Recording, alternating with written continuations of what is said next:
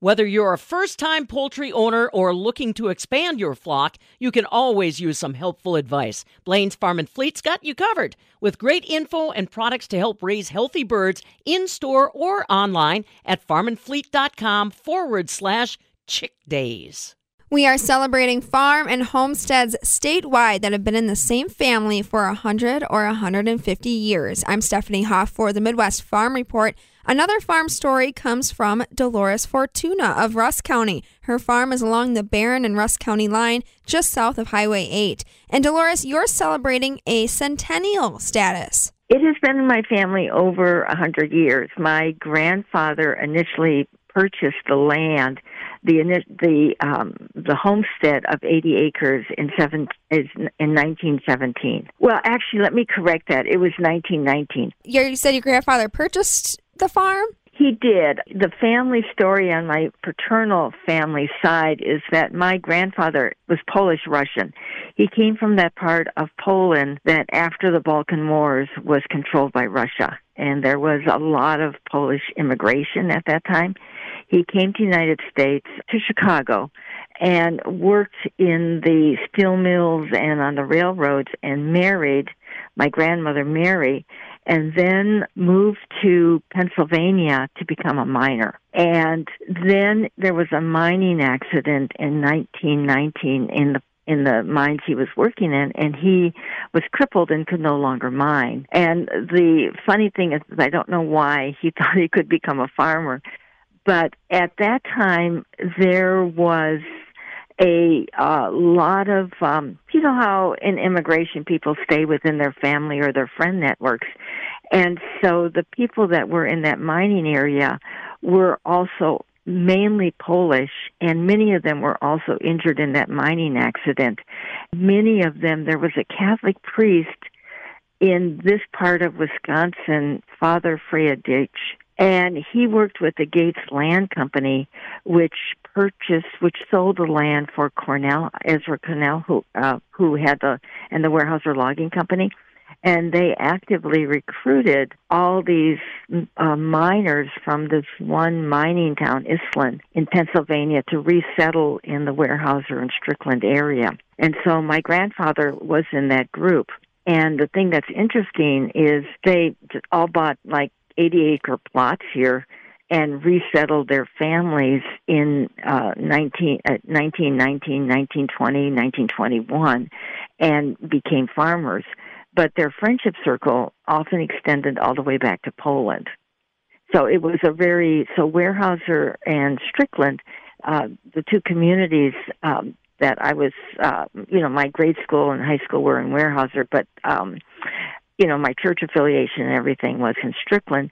It was a very, very tight knit community with many familial bonds that went back all the way to Poland that's an incredible story. The the moving around and kind of those hardships that you know eventually led them into Rusk County. What did they farm? It was a dairy farm. Uh, my grandfather, because he was still recovering from his mining accident, was walking with crutches, and so he came here uh, to the property in an ox cart over logging roads, and um, he just looked at the immediate front field, which was relatively flat, and purchased the land and never walked farther back into the 240s. And um, actually, the rest of it is very, very hilly.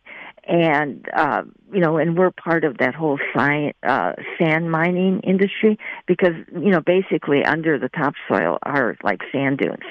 And so it was always kind of a hardship farm just because of the real topographical hills that existed. The other thing that's interesting is that there were five children in the family, and my dad was the only one to continue farming. And after World War II, he built a larger barn because he wanted to go more heavily into dairy.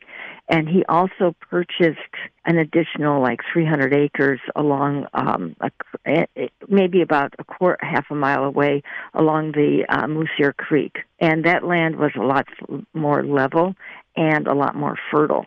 And so that actually was the mainstay of this farm. But all the buildings were located on the original 80, uh, 80 acre homestead. But the barn foundation is uh, built out of glacial rubble because there's a glacier that ended right in this area along the Blue Hills. And so the barn has often been photographed because it just has beautiful stonework. And it was built in 1946 by a former GI who built bunkers in Europe. And he came back and traveled around northern Wisconsin and built these round barns. But the round barns were popular up in northern Wisconsin because they have no inside supporting timbers. They're all built like a Gothic cathedral with uh, interior buttresses. And that's why the foundations were so thick. Like the foundation for this barn is like 18 inches thick.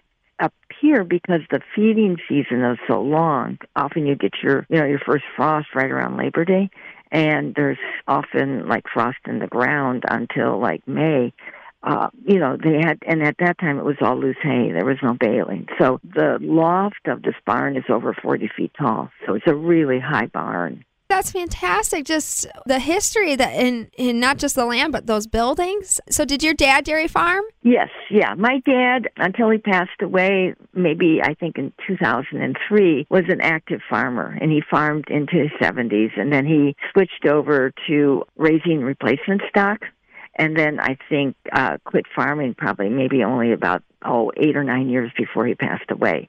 So he was you know typical hardworking guy, you know. And when we and you know uh, to his to his big regret, he had four daughters as opposed to four sons. And so we all and again this is like a typical story. We all started driving tractor at the age of eight, and you know did field work and did stacked. Uh, oats and did corn and all those kinds of things. My dad only had girls, and my gosh, I feel like we he worked us harder than if he had boys. he sure but, did. Yeah, I mean, my dad's thought was that childhood ended by when you were eight, your childhood was over and you started to work. But again, these were people who went through the depression, and you know they often did. I know my dad did had to leave school in third grade and did farm work. You know, worked out just to bring in cash money for other farmers. So, and I think that was a pretty typical story back then. Dolores, did I did you or your sisters take up farming? No, we don't. But what I'm doing is um, the original 80 acre homestead probably should have never been a farm because it's very, very hilly. And my dad, towards the end of his life, had it in the CRP program. And it has a natural wetland system with uh, streams, and there's about five or six quite large ponds. Some of them are almost two acres. And so, what I've been doing is kind of restoring it now to more of a wetland conservation habitat. Why decide to do that? Because it's just beautiful. It's a beautiful acreage. You know, the white pines are coming back into the fields.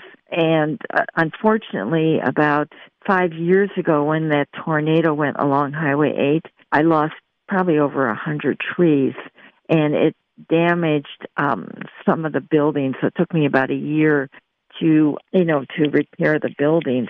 But I think um, as I said, this probably this acreage, the original 80 acres, probably should have never been farmed. It's just too hilly.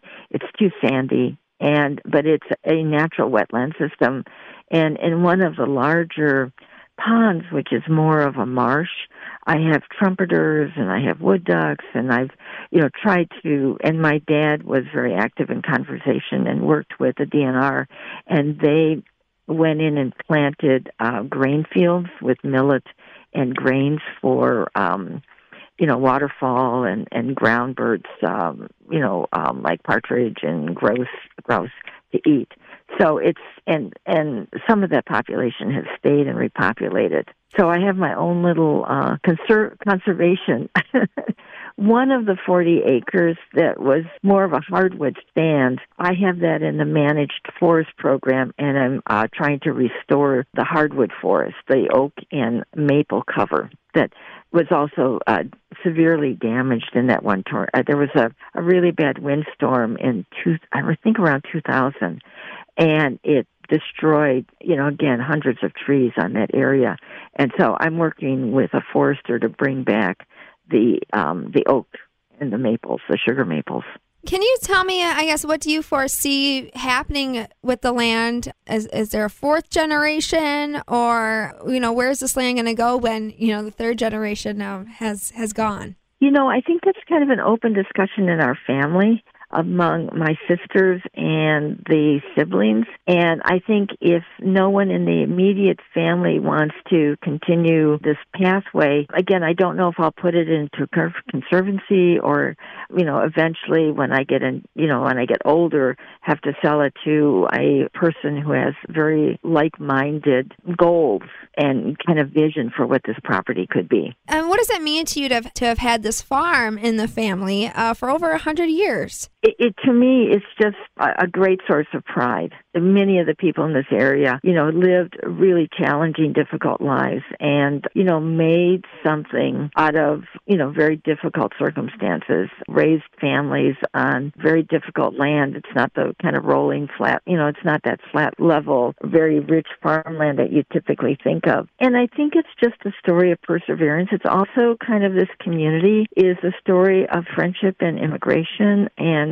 partnership. So I love this community also because of its deep roots, kind of interconnectedness that everyone has. We're all related to each other, and many of our, our familial bonds go back to Poland. That's Dolores Fortuna of Rusk County. Looking at the immediate future, she's got some plans coming up, renovating her barns to open her ceramic pottery studio. So she's excited to open that up to the public soon. We'll be sharing these centennial and sesquicentennial farm stories on MidwestFarmReport.com throughout the year. These stories are courtesy of Compeer Financial. For the Midwest Farm Report, I'm Stephanie Hoff.